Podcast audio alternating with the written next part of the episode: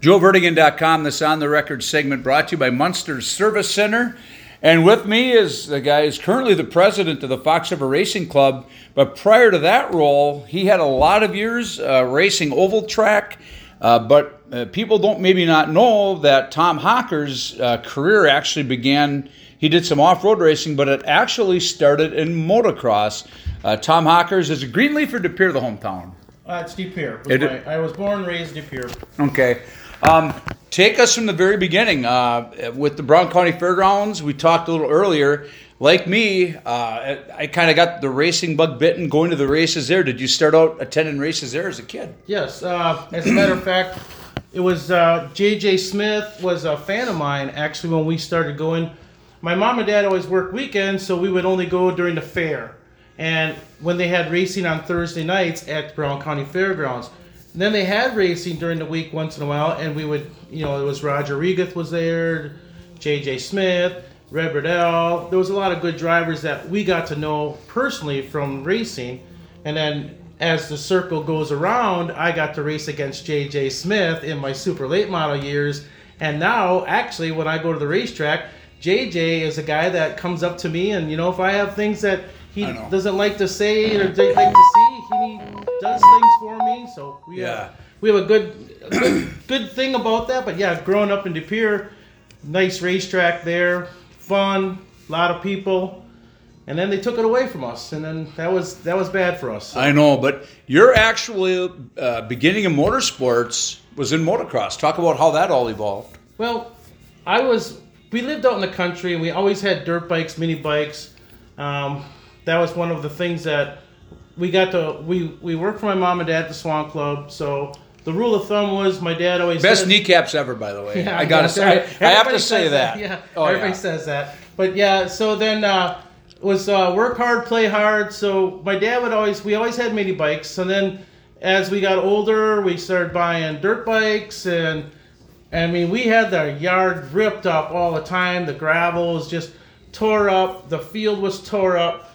So then one time, uh, we weren't supposed to start racing um, at any other racetracks or any tracks until we were 18. But a group of friends of mine went up to a racetrack up north and Yeah, Pine. Pine Ridge. I don't even remember what the No? racetrack was, to tell No. you the truth. And yeah, I did good. I came home with a trophy, and yeah, I had to take take the the blunt of that one. So it was just uh, one of them deals where wasn't supposed to do it. Well, then after that, my dad just let me do it. You know, Sure. Because I was coming, and I we did good. I mean, wasn't uh, a rider like I got to know Johnny Greaves and Eddie Munster and a lot of guys that way. Through that, um, Chris Hireman, we just got to see him the other night at a party, and it was just like there's a lot of people that we got to know through motocross. Right. That came, it's it's all coming full circle. You're seeing Yep. them again, you know, in different Yeah. round of racing. So it was very fun, a lot of fun. Eddie Munster told me, and Jerry Munster too raced motocross. His Yes. dad. Um, Eddie says a lot safer, a lot fewer broken bones when you have a roll cage, right? Oh yeah, well that's for sure. So then, believe it or not, I went from motocross racing. I actually went to water skiing. Really? I show skied for Waterboard Warriors for a couple years. I never knew that. And uh, I was a barefooter. We did a barefoot pyramid back in the day. Um, so that's a, something that a lot of people don't know about me is wow. that, and I still were barefooted up until 58 years old. You know, now that I'm 60.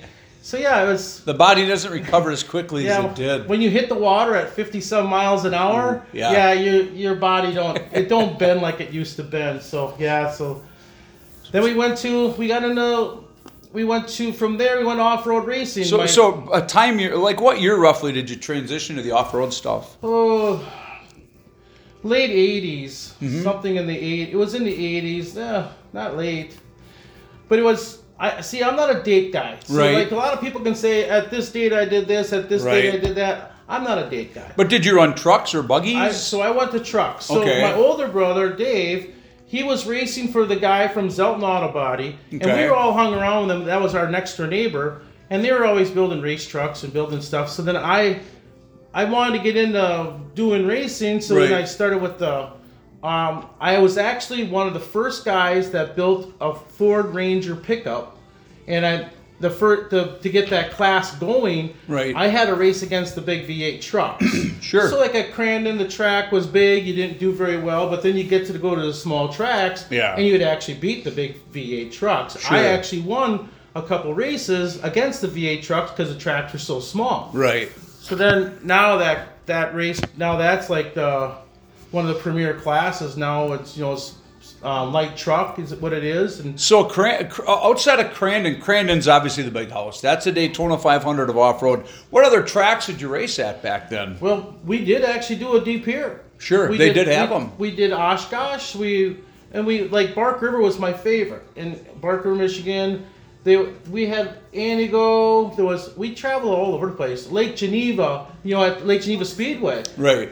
Um, there was a lot. Luxembourg. Of, Didn't Jimmie Johnson win a race at Luxembourg? Yeah, once? Luxembourg. Yeah. And I got to go. No, that's what the thing was. I got to know a whole different group of people again. Right. Racing off road. Rick Robbie Gordon, Jimmie Johnson. Sure. You know, so it was like, you know, throw some names out there, but those are people that you look now. You you, you didn't think much of them at the time, but now you look at them and go, holy cow, look what these guys are doing. You know. Yeah. Johnny Greaves. I mean, I raced with Johnny Greaves, and look at now his son CJ's. CJ's in the they're, wheelhouse, They're multi-champions now, and- Yes. and they got a good thing going. I don't ever take that away from anybody because Right. that's what that's what they've done. Yeah. I didn't have the sponsor backing that Right. I, I should have had. I, that I, I had Ford Motorsports, but we couldn't beat the Toyotas, so they Sure. didn't kind of want to you know bite off that that So- deal. So So, what prompted you to give oval track racing? I think it was '97 or '98. You got into super late model racing at WIR. Talk about that. Uh, how'd you acquire a car? Who'd you, whose car did you get? So what happened was, all the while I'm racing stock cars, I'm going to the watch. I go Thursday nights. Well, all the while I was racing off road, I would go Thursday nights with Bruce Van Stratton, who's a drag racer at WIR. Big drag racing and name. he was the best man at my wedding. So we did a lot of. I mean, we were really we did a lot of racing. So he would make sure we. His car was ready to go. My truck was ready to go. We'd go Thursday nights to races. Right. And I always said, sitting up in the stands, I'm going to do this someday. I'm going to Sure. do this someday. Well, somehow or another, we got affiliated with the Sanis brothers. Sure. Who are from De Pere. Right. Yep. So we would, you know, because we used to go to, and Joe, I think that's how I met you, was at those shows. You, Right. you go to these motorsport shows. Mm-hmm. And that's how I got to meet a lot of different people. I got to meet the Sanises. Somehow Yeah. or another, we linked, together.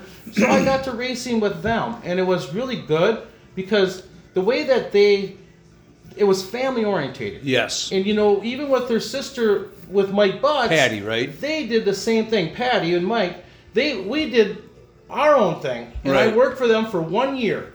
And so you pitted for Gordy when he was racing? I actually pitted for Gordy. Okay. And then at that time, I was still hauling my brother to the off-road races. Okay. Because I had the truck and trailer, and I'd haul him, you know, to the, a lot of the races. So Mm-hmm. then we did a lot of that together, and then it got to be like a family with them guys. Sure. So then, the next year, I went, I bought Jerry Wood's car. oh, out of Yeah, Pa- I- Pathfinder chassis, right? Well, actually, it was a left-hander. Or left-hander. And it was a deal that was made through um, Bruce Miller Okay. because he had all Bruce Miller motors. So we bought that car, and we had to do a lot of work to get it to work because that was a track that was high banked and all that stuff. Talking about Madison? Madison. Right. So then we had to change a lot of stuff to make it work for us. So the first couple of years was a lot of learning curve. Talking about he's talking about WIR and Kaukauna, so 98, 99ish maybe. Yes, so- yes. Yes, 99 I know for sure. 98 I think I was with Sanis's. Yeah, so then we raced for a long time. Uh, we had one win. I mean, I, I, it's the thing about Kaukauna. A lot of these good drivers never left. No, You right. got. I mean, I was racing against Rod Wheeler, Lowell Bennett. You know, and Mark Schrader was Mark active Schrader then. was there. Tim Rothy. Yep. Um, and JJ Smith. I mean, Oh, yeah. and you're. So it was not easy to race against. It was good racing. And at that time, it, the way the cars were set up, it was a one lane track. right. And it was the bottom. You had to be a bottom feeder. So if you were on the bottom and they didn't like you on the bottom, you got spun, you know? Right. So you took a lot of hard knocks, Yeah. you know, by different people. And I was, like I said, it was a lot of learning curve. So then I actually hurt my arm Okay. at work. So I couldn't race. Right. So we put Greg Hayes in the car. I remember this. And. Greg Hayes, and we teamed up with um, Mark Patton with Buco Racing. Right. And we teamed up with them guys. and got Greg Hayes to drive my car for the specials and Mark's car for Thursday nights. Right. So we went to Norway. We won the big dollar race at Norway, where it was Oh yeah, he, to this day, Greg won the I think the highest paid race up there. Yep. The drive the Driveline 100, I think it was Yep, called. and then we got paid per lap. It was the guy put up money per lap per this, it was a big deal. and yeah, Oh, we won that race. And then that's how it ended up. And then at the end, I was just doing. I was uh, spotting for a lot of for. I did a Terry Miller. I did Jake Zielinski, and then Jake kind of dropped out a little bit where he didn't show up every week. And then the Anthony brothers, Sure. they said, "Hey, just come help us." So I Yes. helped them out for a while, and then that's where I became um, working. You know, I stayed working at the track. I was going every Thursday night, even Yep. though I quit a long time ago. I think 2008 is the last time I drove a car. It's been a while. So then I worked on cars for this long, and then when it was the opportunity came up to be the vice president, I ran for that. So then that's how I became now the president. And and that's a real good time to, to end this podcast episode. Stay tuned. Down the road, we'll have another one. We'll talk more about uh, Tom's involvement with the Fox River Racing Club. Thanks for listening.